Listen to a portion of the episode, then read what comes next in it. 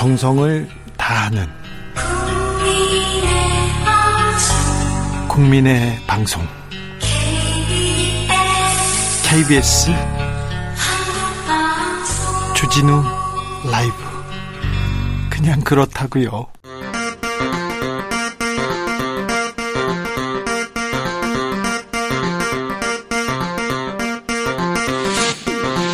주진우 라이브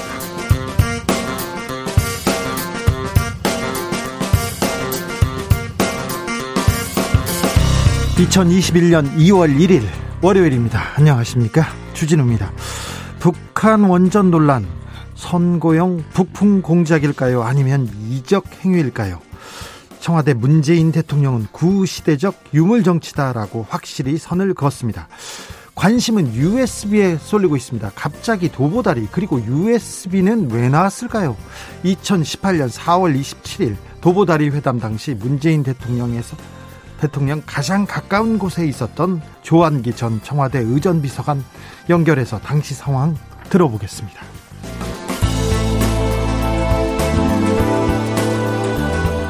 박범계 법무부 장관이 취임식을 앞두고 윤석열 검찰총장과 짧은 회동을 가졌습니다. 박범계 장관은 장관실 문 열어놨다. 윤석열 총장과 언제든지 허심탄회하게 대화하겠다. 이렇게 얘기했습니다. 박 장관은 취임사에서 검찰 개혁과 정의를 강조했는데요. 박범계식 검찰 개혁 정치적 원의 시점에서 다뤄보겠습니다.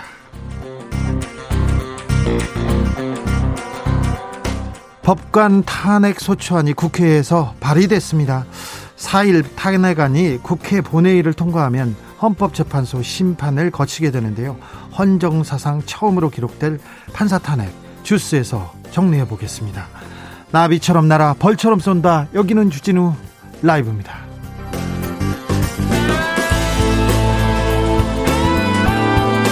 오늘도 자중자의 겸손하고 진정성 있게 여러분과 함께 하겠습니다.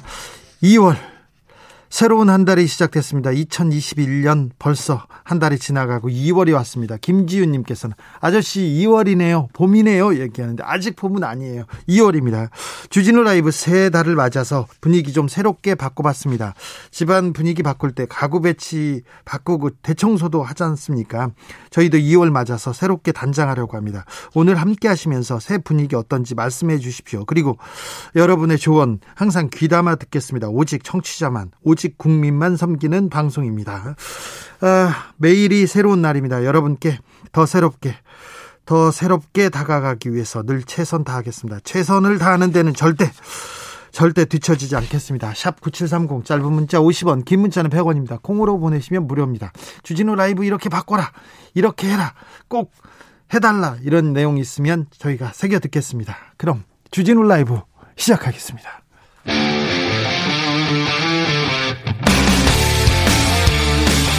탐사보도 외길 인생 20년. 주 기자가 제일 싫어하는 것은?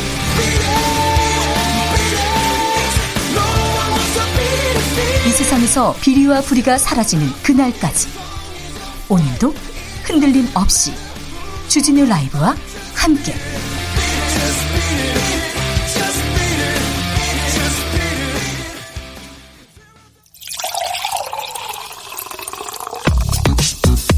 진짜 중요한 뉴스만 쭉 뽑아냈습니다. 줄 라이브가 뽑은 오늘의 뉴스 주스.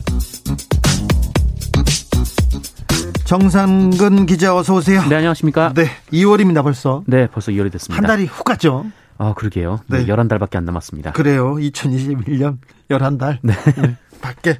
자, 어, 희망차게, 발, 힘차게 출발해 보겠습니다. 코로나 확진자 현황 살펴볼까요? 네, 오늘 0시 기준 코로나19 신규 확진자 모두 305명입니다. 305명입니다. 네. 아, 300명 아, 좀 지킬 수 있었는데. 예. 네. 어, 이틀 연속 300명대인데 하지만 휴일 검사 건수가 평일 대비 대폭 줄어든 영향이 있기 그렇죠. 때문에 예. 주 후반까지 상황을 두고 봐야 합니다. 아, 실제로 IM 선교회발 집단 감염에 서울 한양대병원과 보람의 병원에서 집단 확진이 일어났고 서울대병원 간호사도 확진 판정을 받아서 역학조사 중에 있습니다. 어, 그리고 광주 송원여상에서 학생 8명이 집단 감염되는 일이 있었는데 학생이요? 이거 어디에서 비롯된 거죠? 네, 이 중 한 학생이 광주의 안디옥 교회 확진자입니다. 아이고. 네, 이 안디옥 교회는 IM 선교회발 그 네. 확진으로 분류가 되고 있습니다. 그러니까요. 어, 그리고 해외발 변이 바이러스 확진자가 7명 더 늘어서 34명이 됐는데요. 아직까지는 지역사회 감염은 아니고요. 검역 단계 혹은 격리 중 검사 단계에서 확진 판정을 받은 상황입니다. 정부가 사회적 거리두기 예, 조정하기로 했어요. 그래서 기대가 좀 컸는데 네. 아직 아직 거리두기 단계 유지하기로 했습니다. 네, 정부는 오늘부터 14일까지 수도권의 사회적 거리두기 2.5단계, 비수도권의 2단계 조치를 연장하기로 했습니다. 아, 그리고 전국적으로 5인 이상 사적 모임 금지 조치도 2주 더 연장하기로 했는데요. 아, 이에 따라 이번 설 연휴에는 고향이나 친지 방문, 가족 간 모임 등이 어려워졌습니다. 지금 모이면 안 된다는 거죠. 설 때 집에 가지 말라는 얘기인가요? 고향에 가지 말라는 얘기인가요? 그렇습니다. 뭐 5인 이상 모임을 가질 수가 없다라고 했으니까 사실상 고향 방문을 자제해 달라라는 얘기인 건데 자제해 달라. 네, 위, 어, 위반하면 벌금이 있습니다. 개인당 10만 원 이하의 과태료가 부과됩니다. 자제해 달라. 네. 아, 다만 일부 완화 조치는 있습니다. 이 공연장이나 영화관은 그동안 집단 감염이 발생하지 않았다는 점에서 동반자를 함께 앉을 수 있도록 하는 등 좌석 배정 조치를 완화했고요. 아, 헬스장 등 실내 체육 시설에서 거리를 벌리면 샤워실도 이용할 수 있습니다. 네. 아, 스키장에서도 야간 스키를 탈수 네. 있도록 했습니다. 설날 고향 방문은 자제해 달라. 네. 자제, 뭐, 자제, 이번에는 가려고 했는데, 이번에도 네, 네. 좀 어렵게 됐습니다. 자, 정부가 이번 주 상황 지켜보고 설 전에 좀 추가 검토하기로 했습니다. 네, 정세균 국무총리는 오늘 이번 주 코로나19 상황을 지켜보고 확실한 안정세에 들어섰다는 믿음이 생기면 설 연휴 전이라도 추가 추가적인 방역 조치를 완화를 어, 면밀히 검토하겠다라고 밝혔습니다. 이 방역 당국도 지난주 확진자 증가 추이가 일시적인지 아예 재확산으로 전환되는 것인지 아직은 판단하기가 어렵다라면서 이번 주 수요일에서 금요일까지 지켜보면서 판단할 필요가 있다라고 말했습니다. 네, 오늘 법관 탄핵 소추안이 발의됐습니다. 네, 양승태 대법원장 시절 사법농단 의혹에 연루된 임성근 부산고법 부장판사에 대한 탄핵 소추안이 161명의 의원들의 서명으로 발의됐습니다. 네. 이 판사 탄핵에 필요한 의결 정족수가 151명이니까 헌정사상 최초로 법관 탄핵 소추안이 본회의에서 의결될 가능성이 높아질 상황, 높아진 상황입니다. 탄핵 소추 사유는 뭡니까? 네, 임성근 부장판사의 재판 개입인데요. 네. 어, 임성근 부장판사가 사건을 담당하는 재판장 뒤에 숨어서 이 권력자의 입맛에 맞게 재판을 바꾸기 위해 재판 절차에 개입을 하고 또 판결 내용을 수정하는 등 사법농단 브로커 역할을 했다라는 겁니다. 재판 재판에 개입했고요. 판결문을 고치라고 막 했어요.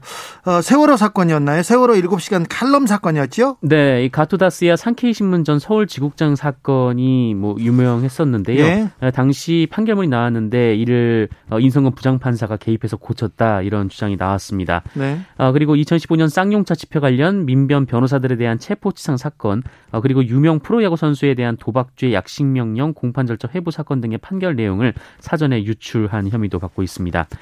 아, 이에 이미 2018년 11월 이 전국 법관 대표자 회의가 임성근 부장판사의 행위를 중대한 헌법 위반 행위라고 지적했고요.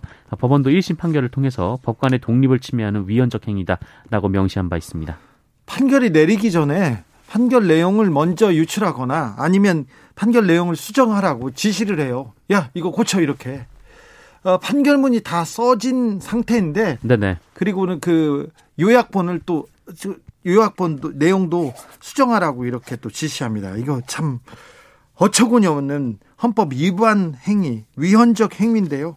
어, 재판에서는 무죄를 받았습니다. 재판에서는 무죄를 받고 그냥 넘어가면 안 된다 해서 지금 어, 탄핵 소추안이 국회를 통과한 겁니다. 자, 어, 발의됐고요. 4일날 소추안이 국회를 통과, 본회의를 통과될 통과할지 네. 알아보는 겁니다. 자, 박범계 법무부 장관 취임식에 앞서 윤석열 검찰총장 만났습니다. 네, 오늘 박범계 법무부 장관 취임식이 있었는데요. 앞서서 윤석열 검찰총장이 박범계 장관을 예방하면서 어, 두 사람이 박범계 장관 임명 후 첫 만남을 가졌습니다. 원래 장관 취임하기 취임하기 전에 네네. 취임하고 나서나 이렇게 총장하고 이렇게 간담회 하지 않습니까? 네, 보통 쭉 그래왔는데, 어, 그동안 이제 알려지진 않았었죠. 근데 추미애 장관 임명 이후에 계속 이 일정이 외부로 알려지고 있는 상황입니다. 네. 어, 추미애 전 장관과 윤석열 총장 간의 상견례는 취임 나흘 만인 지난해 1월 7일에 이루어졌으니까 이 박범계 장관과 윤석열 총장은 그보다 조금 더 일찍 만난 셈입니다. 네. 아, 전해진 바에 따르면 이 자리에서 검찰 인사 등에 대한 얘기는 오가지 않았다고 하고요. 어, 취임식인 만큼 취임 축하 인사, 덕담 등을 주고받은 것으로 전해지고 있습니다. 네. 아, 한, 네. 이 박범계 장관은 오늘 취임사를 통해서 검찰 개혁을 수차례 언급을 했는데요. 다만 법무, 검찰 구성원들과도 수시로 직접 만나 대화하겠다라고 말했습니다. 국민의힘에서 국정조사를 꺼내들고 있어요. 정부가 비밀 내 북한의 원전을 건설 하기로 했다고 주장하고 있습니다. 네, 국민의힘 김종인 비상대책위원장은 어제 오후에 긴급 대책회의를 열고 어, 경천 동지할 만한 중대 중대한 사안이라면서 정부가 의혹을 밝히지 않는다면 국회 차원의 국정조사가 필요하다라고 주장했습니다. 다른 분들도 한 마디씩 다 했어요. 네, 주호영 원내대표도 자신의 SNS에 이 청와대를 향해서 북한 원전 지원이 이적 행위가 아니면 무엇이 이적 행위냐라면서 특검과 국정조사 실시를 주장했습니다. 어, 이에 대해 청와대는 터무니없는 주장이라고 반박을 했는데요. 강민석 청와대 대변인은 북풍 공작과도 다를 바 없는 무책임한 발언이라면서 어, 그런 발언을 한 김종인 위원장은 책임을 져야 한다고 밝혔습니다. 일부 언론에서요. 일부 언론에서 2018년 도보다리 회담이 있었지 않습니까? 네네. 근데 그 당시에 문재인 대통령이 김정인 위원 위원장한테 원전 건설 관련 USB를 줬다는 의혹을 보도했습니다. 네, 이 조선일보가 관련 보도를 했는데요. 어, 당시 이 문재인 대통령과 김정은 위원장의 회동이 있었고, 이제 당시 이제 도보다리에서 회담을 했는데 예. 어, 소리가 들리지는 않았었습니다. 아니 그 다전 네. 세계가 지켜봤잖아요. 아, 무슨 네네. 얘기 할까 이렇게 우리 관심 관심을 가지고 다 쳐다봤어요. 네, 그런데 뭐 USB를 줬다라던가 그 원전 얘기를 했다라는 거에 대한 명확한 근거는 없고요. 예. 당시 전문가들이 이 두 정상의 입 모양을 분석을 해보니까 문재인 대통령이 김정은 위원장에게 발전소 문제라는 말을 했다는 겁니다. 입 모양을 분석해 보니까 이게 독순술이라고 하나요? 그런데 아, 이런 그 입 모양을 분석해서 기사를 쓰는 거는 거의 좀 이례적인 일이지 않습니까? 네, 어, 그것도 그런 대대적으로 경우, 보도를 했는데 그런 경우 본 적 있으세요? 아, 저는 본 적은 없습니다. 저도 네. 본 적이 없는 것 같아요. 이거 무협지에나 나온 얘기였는데 아무튼 기사를 썼어요. 네, 뭐 그리고 나서 뭐 대통령의 발언이 있은 지 며칠 뒤에 북한 원전 관련 문건을 산업부가 만들었고 김정은 위원장이 2019년 신년사에서 어, 원전 얘기를 했다라는 것이 조선일보의 근거인데요. 네. 어, 하지만 당시 현장을 보좌했던 조한기 전 청와대 의전 비서관은 북측에 USB 자료를 건넨 건 맞는데 이 도보다리에서 문재인 대통령이 직접 준 건 아니다라고 했고요. 이 통일부는 북측에 전달한 자료는 신경제 구상 관련이었고 어, 여기에 원전 관련 내용은 없다라고 밝혔습니다. 잠시 후에 조한기 전 청와대 의전 비서관과 인터뷰 나눠보겠습니다. 인터뷰를 안 하겠다고 도망가고 도망가는 사람 저희가 붙잡아 놨습니다. 자, 오늘 김종인 국민의힘 비상대책위원장 부산 방문했네요. 네, 이 지난주 민주당이 부산에서 현장 최고위원회를 여니까 국민의힘도 오늘 현장 비대위회의를 열었습니다.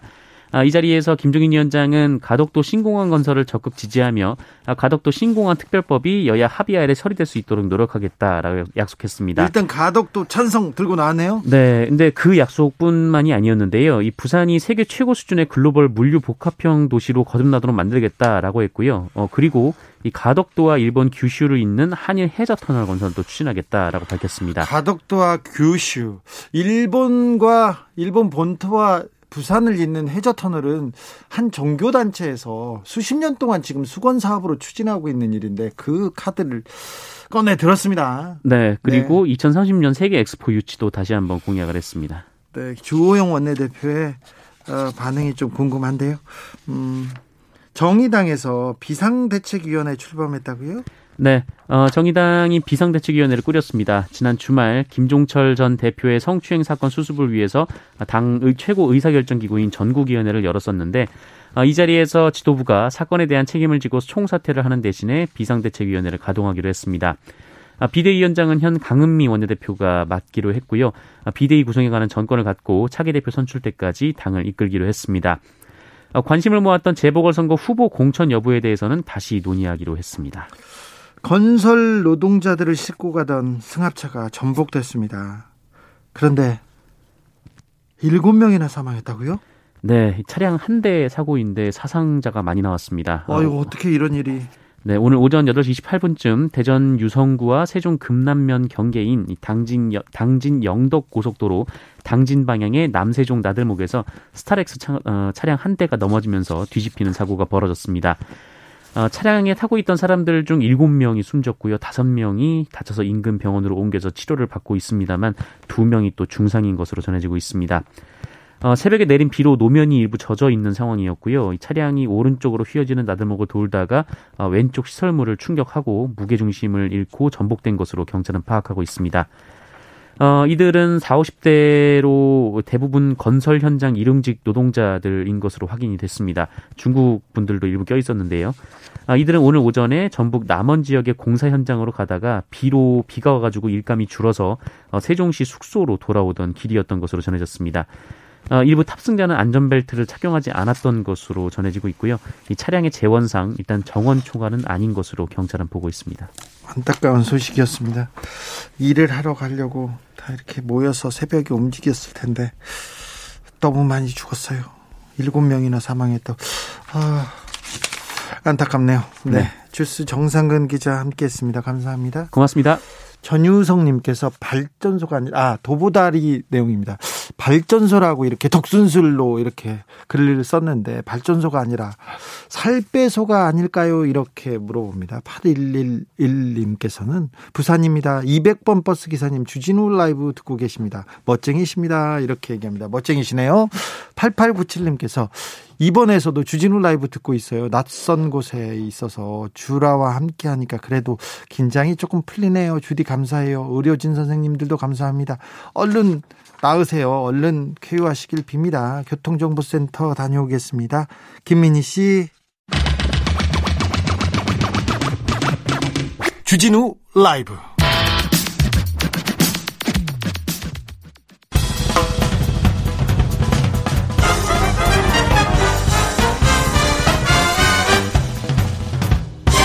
훅 인터뷰. 모두를 위한 모두를 향한 모두의 궁금증 훅 인터뷰 2018년 4월 27일 판문점 회담 문재인 대통령과 김정은 북한 국무위원장 도보다리 만남 기억하십니까? 역사적인 순간이었습니다.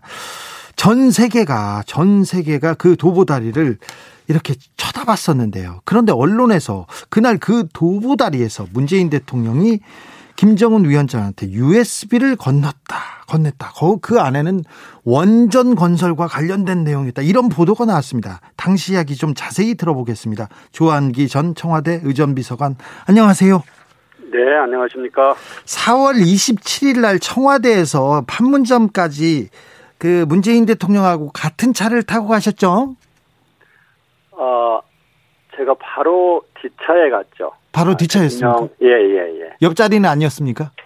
예. 아, 그래요? 그건 부속비서관일 때고요. 평양 갈 때였고요. 아, 평양 갈 때였군요. 예, 예, 예. 자, 그때 문재인 예. 대통령이 도보다리에서 호주머니에다가 USB 같은 거 혹시 들고 갔나요? 저는 이 상황을 잘 이해할 수가 없는데요. 네. 4월 27일 판문점 정상회담이 2018년이었습니다. 오래된 과거가 아니에요. 예, 예. 그리고 그날은 금요일이었고 4월 30일 월요일에 네. 당시에 청와대 김의겸 대변인이 예. 언론에 한반도 신경제 구상과 관련된 자료와 USB를 북에 전달했다고 백브리핑을 했습니다. 예. 그래서 그날 거의 모든 방송과 신문이 이 기사를 쏟아냈습니다. 나왔죠. 네. 예, 다 나왔죠. 그리고 어, 도보다리 현장에는 저와 북한의 김창선 부장이 함께 있었고 예. 이 장면이 전 세계 생중계가 되었습니다. 예. 그런데 언론들이 이미 이 USB와 자료를 건넸다고 쓰고 예. 전 세계 생중계가 된 내용인데 예. 아 문재인 대통령께서 김정은 위원장에게 예. 도보다리에서 은밀하게 혹은 물밑 거래를 하는 것처럼 예. 그런 상상을 불러일으키게 도보다리에서 USB를 전달했다고 하니까 예. 이 상황이 황당하고 좀 기가 차는 거죠. 예. 모든 언론이 보도를 수백 건을 쏟아냈는데 그걸 다 까먹은 건지 예. 그렇게 오래된 과거도 아닌데 그리고 전 세계 생중계가 되고 있었는데 예. 그렇게 기사를 쓰는 것은 무언가 은밀한 물밑 거래가 있을 있을 거라는 그렇죠. 상상을 불러 일으키는 그런 악의적 보도로밖에 제가 볼 수가 없었습니다. 네. 자, 도보다리 회담 때 그러니까 뭐 USB를 예? 주거나 봉투를 주거나 아니면 호주머니에서 그냥 모르게 숨겨서 주거나 그런 일은 없었던 거죠, 그럼? 예, 당연히 없었고요. 어, 조금만 추가해서 말씀을 드리면 네. 도보다리에서 두 분 정상이 앉아서 한참 동안 이야기를 하셨잖아요. 예. 아, 그것은 예정된 시나리오가 아니었습니다. 예. 아, 저희는 두 분 정상이 도보다리에서 산책하는 것까지 시나리오를 사전에 공유를 했고요. 아. 북측과 네. 현장에서 앉아서 대화를 하시는 것은 두 분의 뜻에 맡기는 것으로 남겨뒀었습니다. 일단 산책하기로 했는데 둘이 가서 앉으셨군요. 그렇습니다. 네. 아, 그리고 제가 좀, 음, 기분이 안 좋은 것은, 예. 아, 판문점 정상회담의 백미라고 할 수 있죠. 도보다리에서 두 분이 단독으로 정상회담을 한 것이. 예. 그리고 아마 전 세계 사람들에게 강한 이미지를 남겼는데요. 그렇습니다. 그 도보다리 회담의 의미를, 어, 일부러 좀 퇴색시키려는 의도가 아니었을까. 예. 그리고, 어, 남북 정상 간에 은밀한 물밑거래가 있었던 것은 아닐까. 이렇게 악의적 왜곡을 한 것은 아닌지 모르겠습니다. 그 네. 기사를 쓴 언론들도 4월 30일에 이미 북측의 한반도 신경제 구상과 USB를 건넸다고 보도를 다 했던 언론들입니다. 그렇죠. 그거를 몇 년 되지도 않았는데 다 까먹고 그렇, 그렇게 하는 건지 네. 상황이 전 잘 이해가 되지 않습니다. 자, USB는 그러면 언제 전달된 겁니까? 그러니까 신경제 구상한 자료는 어, 회담 당일날 어, 전달 어, 평화의 집 회담이 예. 열렸던 평화의 집 1층에서 전달된 걸로 알고 있고요. 예. 어, 이 한반도 신경제 구상이라는 것도 아, 문재인 대통령께서 당 대표를 하던 시절 예. 2015년에 네. 수권 전략의 일환으로 이미 예. 어, 언론에 다 공개해서 알린 내용들이에요. 예. 어, 그런데 거기다가 이제, 어, 원전 이야기를 붙이고 은밀하게 건넸다. 이렇게 보도를 가져가는 것은, 예. 아, 아무리 선거가 있다고 하더라도, 네. 어, 한 발짝 더 나가야 될 남북 관계를 망가뜨리고, 이 분위기를 해치는 그런 행위라고 저는 생각을 합니다. 그러면 한반도 신경 신경제 구상한 자료에는 그 예. 전달된 USB에는 원전 건설이라는 내용이 아예 없습니까? 예, 저는 그렇게 알고 있고요. 예. 음, 한반도 신경제 구상도 지금 인터넷에 검색을 해보시면 지도와 함께 수백 건의 자료가 나옵니다. 아, 이미 나와요. 아이, 그러면요. 네. 어, 내용이 대략 그런 겁니다. 서해안의 산업 물류 교통 벨트를 구성하고, 네. 그거는 이제 개성공단이 있고, 남포, 평양, 신우지로 이- 이어지고, 그 다음에 동해권은 에너지 벨트라고 해서 네. 남북 러시아 간의 가스관 연결을 포함한 아, 개발 계획이고요. 네. 그리고 DMZ대 환경 관광 벨트를 구성하는 그게 핵심 골자입니다. 네. 아 그리고 어, 정상회담 기간 동안에 아 그리고 그 한반도 신경제 구상 내용 안에는 원전의 원자도 들어가 있지 않습니다. 아, 예. 그러면 그, 음, 북한에 전달한 USB 내용이 공개되어야 한다고 보십니까? 그래, 이, 그, 의혹을 해소하기 위해서? 글쎄요, 어, 여러 가지 지금 의혹 제기를 하고 있어서 네. 공개를 검토할 수도 있지만 네. 저는 기본적으로 아, 정상 간에 네. 주고받은 자료 예. 그리고 이거는 꼭 북측뿐만 아니라 예. 예를 들어서 트럼프 대통령과 혹은 바이든 대통령과 푸틴 러시아 대통령과 정상회담을 했던 자료들은 기본적으로 기밀입니다. 왜냐하면 네. 이거는 양국 간에 혹은 정상 간에 신뢰 문제가 있는 거거든요. 그렇죠. 네. 그래서 그거를 어 저는 원칙을 지킨다면 공개하지 않는 것이 바람직하다고 보는데요. 네. 아, 이 내용이 새로울 게 없고 이미 다 언론에 알려진 내용이라서 어, 어 공개를 검토하고 있는지는 제가 잘 모르겠습니다. 네. 2018년 3월에서 5월 사이에 조중동 네. 보수 언론에서 그리고 친 네. 원전 단체에서 계속해서 북한에다 원전을 지어주자 이런 주장을 하는 어, 기사들이 쏟아지고 기자회견도 있었습니다. 예, 잘 알고 있습니다. 네. 그때 저는 좀 놀랐는데요. 예. 아, 이분들이 김영삼 정부 때 네. 한미일이 함께 북한의 핵 포기를 전제로 어, 경수로를 짓다가 중단한 적이 있지 않습니까? 예, 그렇습니다. 캐도 예. 예, 그 그래서 그 연장선에서 말씀을 하시는 건가 이렇게 생각을 했고 예. 또 원전을 지어주자는 시민단체의 주장도 있었죠. 네. 어, 그래서 참 앞서 나간다고 생각을 했습니다. 네. 아시다시피 원전이라는 것은 우리가 단독으로 북에 지어줄 수가 없죠. 예. 이거는 IAEA나 NPT 체계 안에서 논의돼야 된다, 되, 기 때문에 그런 거죠. 예, 유엔 제재도 있고요. 예. 예, 유엔 제재도 있고요.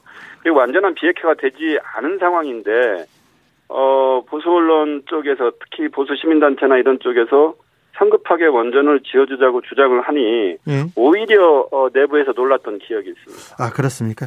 자, 도보다리 USB까지 조금 확대 해석되거나 아니면 무분별한 의혹적이 계속 쏟아지고 있는데 좀 하시고 싶은 말씀 있으십니까?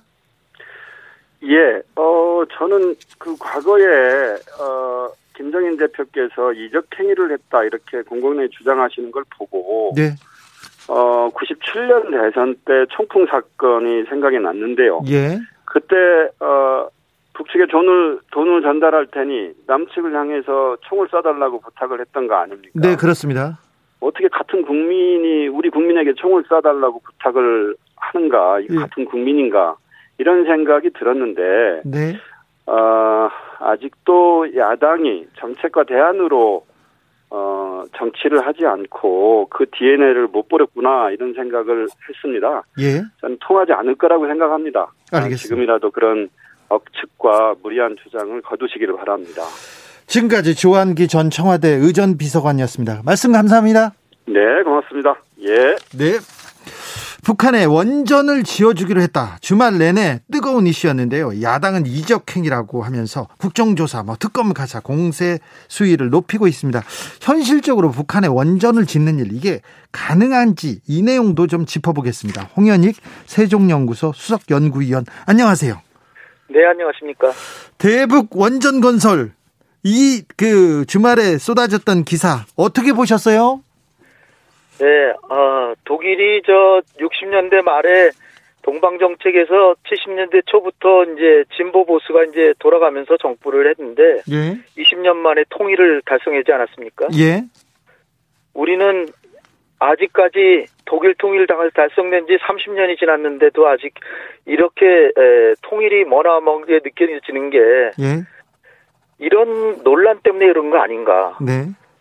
통일에 대해서 독일은 여야 막론하고 다 화해협력 정책을 20년 했거든요. 예.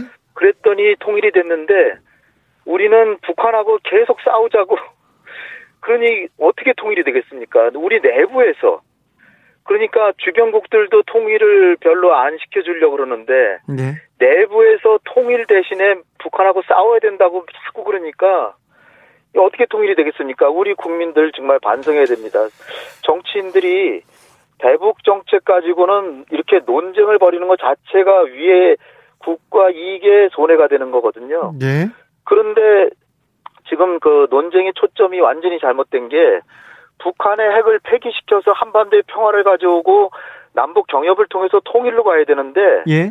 왜 북한의 핵을 포기시키기 위해서 에너지 지원해 주겠다라고 우리 정부가 왜 그런 방안을 강구하지 않느냐고 야당이 지적을 하면 몰라도 네.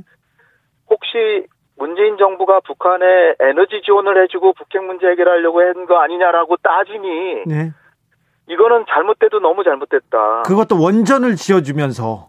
그러니까 그 원전이란 거는 예. 1994년에 북미 간의 합의에 따라서 김영삼 정부 지금의 그 보수 야당의 전신이었던 다- 당의 그 대표로 대통령 되신 분 아닙니까 예. 보수 예. 그분이 그 어, 미국이 평화회담은 다 해놓고 우리가 덤터기로 70% 비용만 대고 우리는 뒷전에 빠지면서 미국이 평화의 사도 역할을 하면서 돈만 대고 그래서 해준 게 원전 지- 원전 건설 아닙니까? 네. 그래서 원전을 건설하면서 북한의 핵을 포기시키려고 했는데 그것이 잘 안 돼서 지금은 완전히 핵을 가져버렸는데 그러면은 지금이라도 원전이든 다른 에너지 방안, 에너지 지원 방안을 해주고 북한의 핵을 포기시키는 방안을 정부가 강구해야 마땅한 것이 정부의 역할이죠. 예. 근데 그런 방안을 혹시나 연구하지 않았냐 해가지고 그거를 문제 삼는다고 하면은 너무나 핀트가 잘못되어 있는 거죠. 제가 볼 때는 한반도 평화를 바라지 않는 건지 저는 좀 의, 의심스럽습니다. 네, 정치권에서 일부 정치권에서. 네, 일부 정치권. 네, 네. 어, 저는요 도보다리 두, 두 남북 정상 간의 대화에서 그리고는 입술을 어떤 말하는지 읽어서 이런 내용을 보고요. 8년 전 NLL 대화록 논란이 좀 다시 떠올랐어요. 노무현 대통령이 2007년 남북 정상회담 당시에 NLL을 포기했다. 포기 발언을 했다는 주장으로 큰 문제가 됐었는데 어떻게 보십니까? 그 당시에도 제 기억으로는 이제 그 선거가 다가오니까 네. 선거에 네. 어, 그, 이, 저, 진보 진영은 친북이다라는 걸 강조하기 위해서 노무현 대통령을 그렇게 그 북한의 영토를 양보했다는 식으로 몰고 갔는데요. 네, 2012년 대선 직전이었습니다. 예, 예, 선거가 끝나고 나서는 네.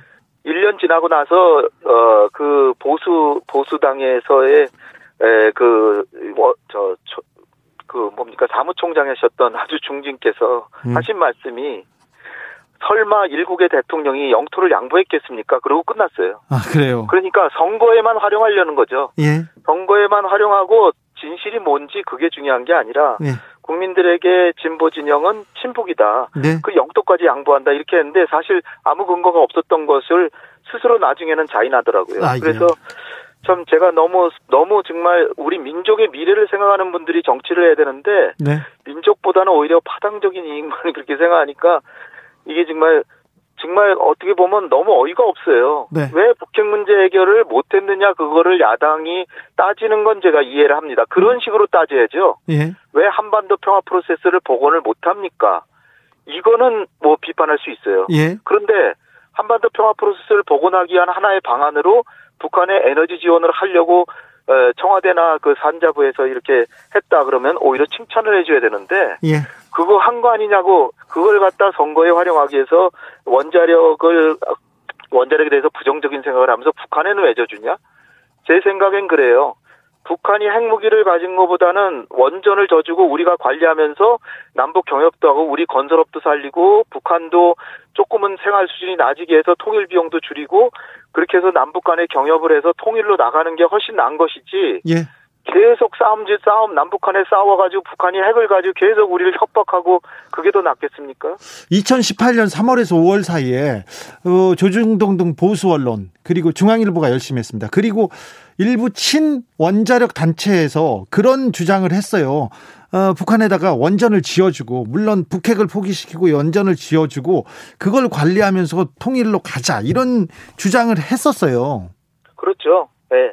그래서 그것이 당시에는 남북 대화를 오히려 보수 쪽에서 선도해서 그것을 보수가 진보가 차지하고 있는 남북 경 남북 협력이랑 그런 아이템을 선점하자 그런 예. 의제를 선점하자 그런 생각을 했었는데요. 사실 제가 그, 그런 보수라면 적극적으로 지지해 주겠어요. 네. 닉슨 대통령이 가장 반공주의 대통령인데 중국을 방문해서 타협해가지고 중국하고 힘을 합해서 소련을 견제했잖아요. 그래서 미국이 엄청나게 국력을 절약했잖아요. 그 국가 자원을. 네. 그런데 우리 대한민국 보수도 제발 좀 북한을 어떻게 잘 관리하고 북핵 문제를 해결하고 서로 경협을 해서 우리 중소기업도 살리고 그리고 어 북방으로 진출하고 그런 보수가 되길 바라는데 대한민국 보수 진영은 너무도 그냥 북한하고 싸움질만 하려고 하는 그런 것이 아닌가 하는 의심을 들지 않, 들 수, 가 질 수밖에 없는 이런 행태를 보이고 있어요. 너무 안타깝습니다. 우리 홍 연구위원님께서 굉장히 점잖으신데 오늘은 약간 흥분하셨네요. 그러니까 네, 네. 국민의힘에서 주장하는 북한의 원전을 지어준다. 이거 뭐 이적행위다. 이거는 좀 사실과 좀 동떨어졌습니까? 이적 만약에 북핵 문제가 전혀 해결되지 않으면서 그냥 선물로 줘준다 그러면 그건 안 되죠. 네. 만약에 그렇다면 그거는 비판받아야죠. 그러나 북한의 핵을 포기시키기 위해서는 반드시 에너지 지원을 해줘야 됩니다. 네. 그건 역사가 말해주는 거예요. 과거에 중유를 주거나 경수를 져주거나 했잖아요. 네. 그러니까 만약에 원전 얘기를 꺼냈다고 하더라도 그거는 북핵 문제 해결의 진전 상황에 맞춰서라든지 조건이 달렸을 거예요. 틀림없이. 예. 예. 그러니까 북핵 문제 해결 방안으로 한 거거든요. 네. 근데 그걸 문제 삼는다는 거는 해결하지 말라는 거 아니에요. 북핵 문제를. 아, 네. 그참 너무 안타깝습니다. 이명수님께서 원자력을 미국 허락 없이 북한에 지원해 줄 수 있습니까? 지어 줄 수 있습니까? 이게 원전 건설 추진이 현실적으로 가능한지 물어봅니다. 불가능합니다. 그거는 첫 번째로 유엔의 대북 제재에 어긋나고 네. 미국의 제재에도 어긋나고 또 우리가 원전 기술 중에 미국의 기술을 가지고 있기 네. 때문에 원전을 져준다 그러면 미국의 반드시 동의가 필요해요. 그래서 예. 북미 간의 합의가 합의가 있어야 원전 지원이 시작됩니다. 그러니까 시작조차가 안 되는 거예요. 설사 얘기를 꺼냈더라도. 근데 만약에 정상회담이나 그런 차원에서 북한이 핵을 포기하면 원전 지어주겠다. 이런 얘기는 당연히 해야 되는 거죠. 당연히 해야 됩니까? 그걸 문제시 삼다면은 그럼 북핵 문제 해결하지 말고 계속 북한의 핵을 이, 머리에 이고 살자. 네, 그런 그런 건 설마 그런 게 아니겠죠. 네. 만약에 그렇지 그런 뜻이 아니라면 이런 논의는 정말 국력만 낭비하고 하니까 한국의 보수 야당에서 더 이상 문제 삼지 않았으면 좋겠습니다. 그런데 원전 얘기는 없었다. 우리가 화력 발전소나 다른 그 다른 친환경 에너지 얘기를 했지. 그래서 그래서 그런 내용은 전혀 없었다. 원전 관련된 내용은 없었다. 이렇게 지금 현 정부에서는 주장하고 있습니다. 저는 원전을 지어줬다고 해도 별 문제가 없을 거예요. 아, 근데 그래요? 근데 그건 조건부죠. 북한이 핵을 포기하면 네. 그거는 이미 미국하고 1994년에 제네바 합의로 미국이 져주겠다 그러고 돈은 우리가 70% 내고 일본이 20% 내고 유럽이 10% 내고 미국은 돈 1원도 안 냈고 예. 그러면서 미국은 평화의 자도인 것처럼 한그 김영삼 정부 때 그 합의 예. 그, 그 합의, 하, 합의에 의하면은 대한민국은 그 돈만 내고 원전은 져주고 근데 처음에는 미국식 기술을 져줄까봐 그래가지고 한참 싸워가지고 한국식 기술을 져주기로 하고 우리가 70% 70% 비용을 부담했거든요. 네. 그런데 지금 그 1994년에 그 보수 정부에서 했던 일을 지금 정부가 만약에 했다 그래도 그거는 북핵 문제 해결을 위해서 하는 건데 예. 그것이 뭐가 잘못됐다는 건지죠. 저는 좀 이해가 안 됩니다. 알겠습니다. 자신 있으면 유- 원전 얘기 안 했다면 자신 있으면 USB에 담긴 내용 다 공개하자 이런 주장에 대해서는 어떻게 보시는지요? 그 USB에 담긴 것 내용은 그거는 정상 간에 이제 준 건데 그게 지금 뭐 산자부에서 지금 나온 그 산업통상부에서 나온 그 문건이라든지 이런 거 다 공개하라는 거 아니에요. 예. 근데 그런 게 다 사실 국가 기밀이고 그리고 이게 하나의 북한의 카드로 쓸 건데 네. 그걸 다 공개하고 그러면은 그 독일에서는 과거에 이 저 그 동서독 기본 합의서 책이라고 유엔에 가입하고 계속해서 경협하고 경제적 지원하는데 야당에서 한 번도 딴지를 걸지 않았거든요. 네. 그러니까 통일하지 말자는 얘기가 아닌지. 네. 그러니까 통일로 가지 말고 계속 분단하자. 이런 정말로 그렇지 않다라고 하면 이런 쓸데없는 논란은 이게 국익에 무슨 도움이 됩니까? 이런 논란이. 네. 오히려 빨리 나- 여야가 힘을 합쳐서 북한하고 협상을 해서 그 핵합의 핵, 핵, 그 협상장으로 돌아오게 해서 핵을 포기시키는 방향으로 가야 되는데 예. 이거는 그냥 내부에서 우리 야- 여당을 공격하기 위해서 야당이 하는 정치적 공세 아닙니까? 예. 그런 식으로 하지 말고 북한의 핵을 포기시키는 방안을 오히려 내놔야죠. 지금 야당이. 북한의 핵을 포기시키는 야당의 방안이 뭡니까, 지금? 그거를 내세우면서 정부가 좀 지나쳤다. 이런 부분은 좀, 어, 그, 좀 지나쳤다. 이 정도면 모르지만 이걸 갖다가 남북 간의 대화조차 하지 마라. 그리고, 어, 핵을 포기시키기 위해서 이 원전 지어준다. 뭐 이런 게 설사 지어준다고 하더라도 그거는 북한의 핵을 포기시켜는 조건으로 얘기한 것인데 그걸 자꾸 문제 삼으면 북핵 문제 해결하지 말라는 얘기가 아니니까. 아, 네. 그러니까 제가 볼 때는 참 너무 안타까워요. 네. 국론 분열이 남북 간의 관계뿐 아니라 핵 문제 해결도 지연시키고 그 독일은 벌써 30년 전에 통일을 했는데 우리는 언제 할 겁니까? 알겠습니다. 여기까지 듣겠습니다. 홍현익 세종연구소 박사님이었습니다. 감사합니다. 네, 감사합니다. 나비처럼 날아 벌처럼 쏜다. 주진우 라이브.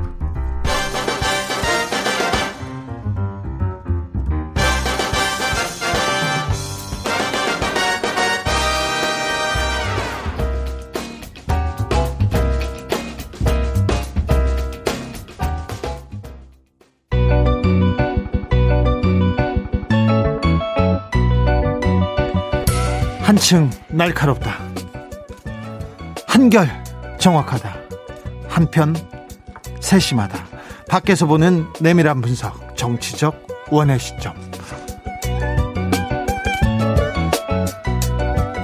국회 원내 상황 그리고 정치권 상황 원외에서 더 정확하게 분석해 드립니다. 최민희 전 더불어민주당 의원 어서 오세요. 안녕하세요. 최민희입니다. 오늘의 특별 원외 인사는 김용남 전 자유한국당 의원입니다. 안녕하세요. 네, 안녕하세요. 김용남입니다. 두 분은 뭐 친하시죠?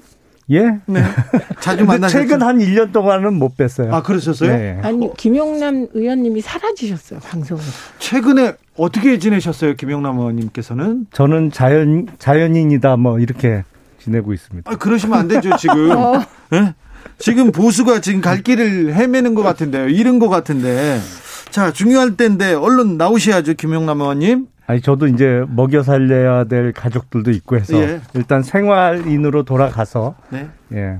본업에 충실하고 있습니다. 아, 그렇습니까? 네. 그래도, 아, 저기, 국민의힘도, 그리고 보수도, 어, 계속해서 옆에서 좀 얘기해 주시고요. 그 올바른 방향으로 이끌어 주셔야죠. 김용남 의원님의 어, 건투를 빌겠습니다. 자, 음, 첫 번째 화두부터 좀 분석해 볼까요? USB에 쏠린 정치권의 눈 얘기합니다. 청와대에서 엄청 세게 얘기했어요. 이거, 어? 어, 정치 공세라고 조금 이건 좀 말이 안 된다는 얘기를 좀 하셨어요. 어떻게 보십니까, 김용남 의원님? 사실은 청와대가 공세를 펼치고 있, 는 거죠. 엉뚱한 방향으로. 지금 국민들이 궁금한 것은 산업부에서 그 폐기된 그 문건의 내용이잖아요. 네. 그게 더불어민주당 쪽에서 윤모 의원이 그게 뭐 박근혜 정부 때부터 검토됐던 사안이다 이렇게 주장을 했다가 오늘 그게 거짓말인 게 확인이 됐어요. 산업부에서 그 문건은 2018년 4월 제1차 아, 남북 정상회담 이후에 작성된 문건이다 이렇게 확인이 됐기 때문에 아 그거는 거짓말인 게 확인이 됐고 그렇다면 문건의 제목상은 북한 지역에 원자력 발전소를 짓는 것을 지원하겠다는 취지로 보이는데 정확한 문건의 내용 그리고 왜 그런 문건이 작성되었는지를 밝히는 게 우선이지 무슨 어 정치 공세라고 대답은 안 하고 그냥 어, 막무가내로 밀어붙일 일은 아니죠. 국민들께 일단 진상을 밝혀야죠. 청와대에서. 최민희 의원님. 우선 정치 공세를 시작한 건 김종인 위원장이시죠. 네. 이게 어디서 자료를 입수했는지 이게 한 언론이 보도를 했어요. 네. 그런데 그 내용을 보고 김종인 위원장이 충격적인 이적 행위다 이렇게 얘기하면서 공방이 시작된 것이고요. 예. 그다음에 저는 이게 좀 이해가 안 가는 게 우선 첫째는 핵포기 대가로 북한 원전 2기를 지어주기로 했던 게 94년 제나바 협의의 내용입니다. 예.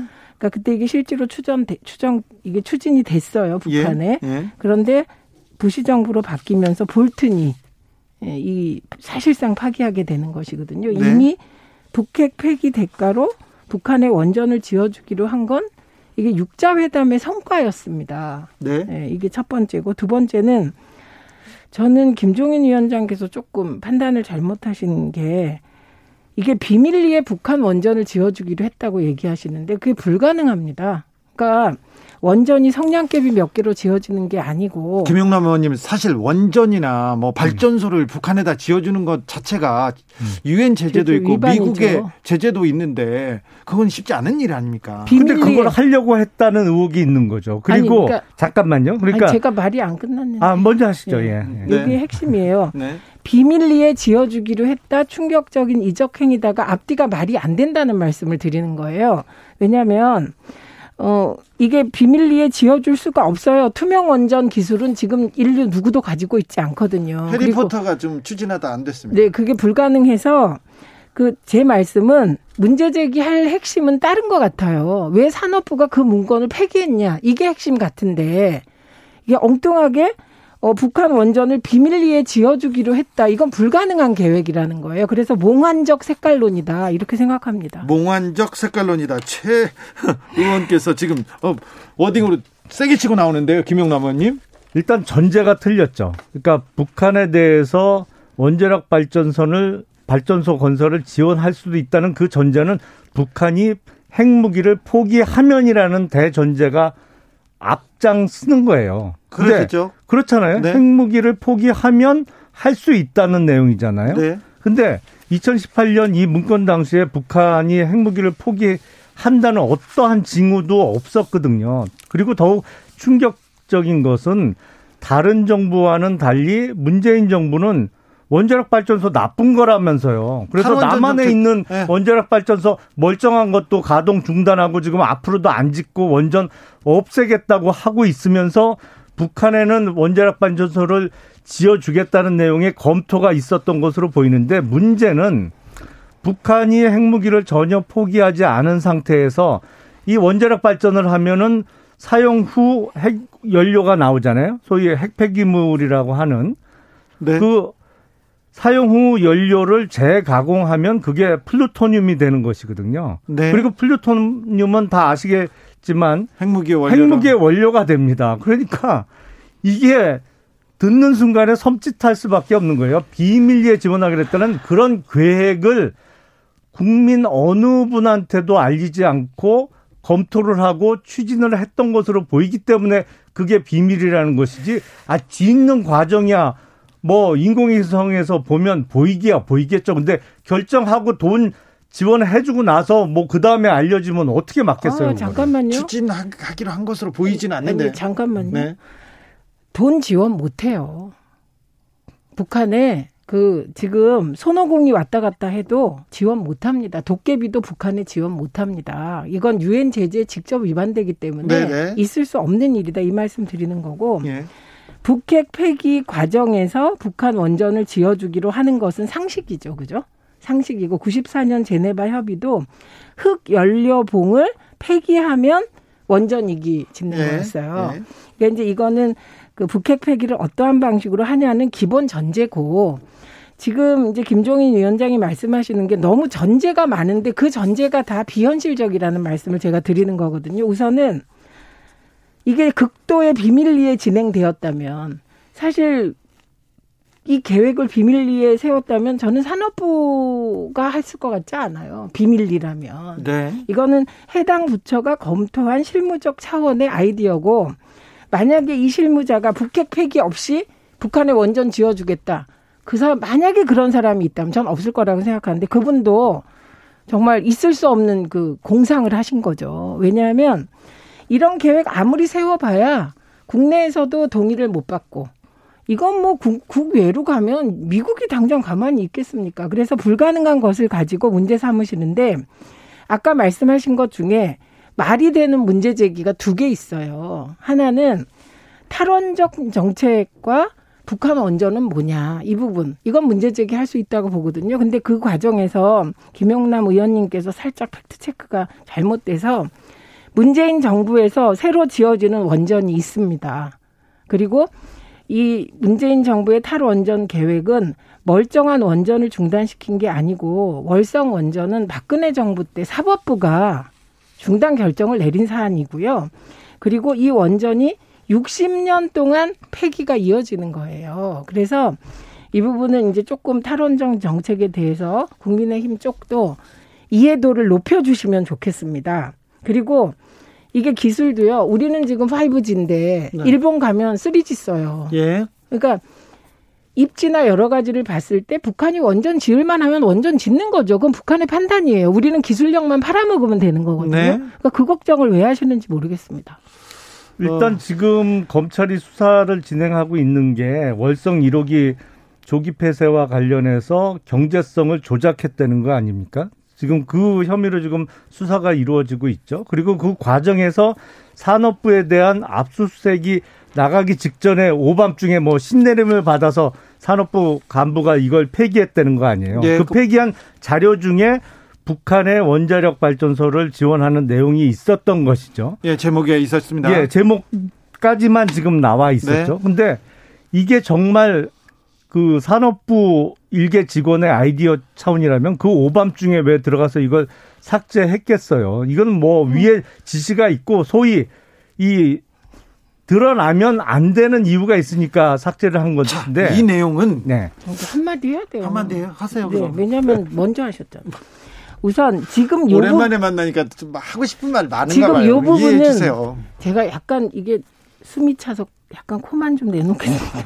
근데 그러니까 요 부분에서 왜 사, 파일을 삭제했냐 이 부분의 문제 제기는 전 타당하다고 생각해요. 그래서 왜 그랬는지는 검찰이 수사에 의해서 밝혀야 된다고 생각해요. 예. 근데 나머지는 다 추측이고 억측이기 때문에 검찰이 공정하게 수사하길 기대하고 그다음에 월성 1호기 경제성 평가만으로 월성 1호기가 중단되는 게 아니에요. 그래서 국회에서 월성 1호기 경제성 부분에 대한 문제 제기를 야당이 계속 했기 때문에 이거는 여당에서 그러면 경제성 부분의 평가가 문제가 있는지 감사원에 요청한 것이고요. 저는 이 문제가 자, 이 원전 문제가 이 정치적 공방이 더 이어질 건지 누구한테 유리할 건지 그게 궁금합니다. 그거는요. 2부에서 김용남 의원께서 좀 자세히 얘기해 주십시오. 듣고 아니, 싶습니다. 검찰 보고 수사하라 그러면서 수사할 사람 다 잘라놓고 뭘 아니, 수사를 하래요. 저 이 문제가 정치적 공방으로 정치적 공세가 어떻게 네. 될지요. 네. 잠시 후에 2부에서 정치적 원의 시점에서 이어가겠습니다.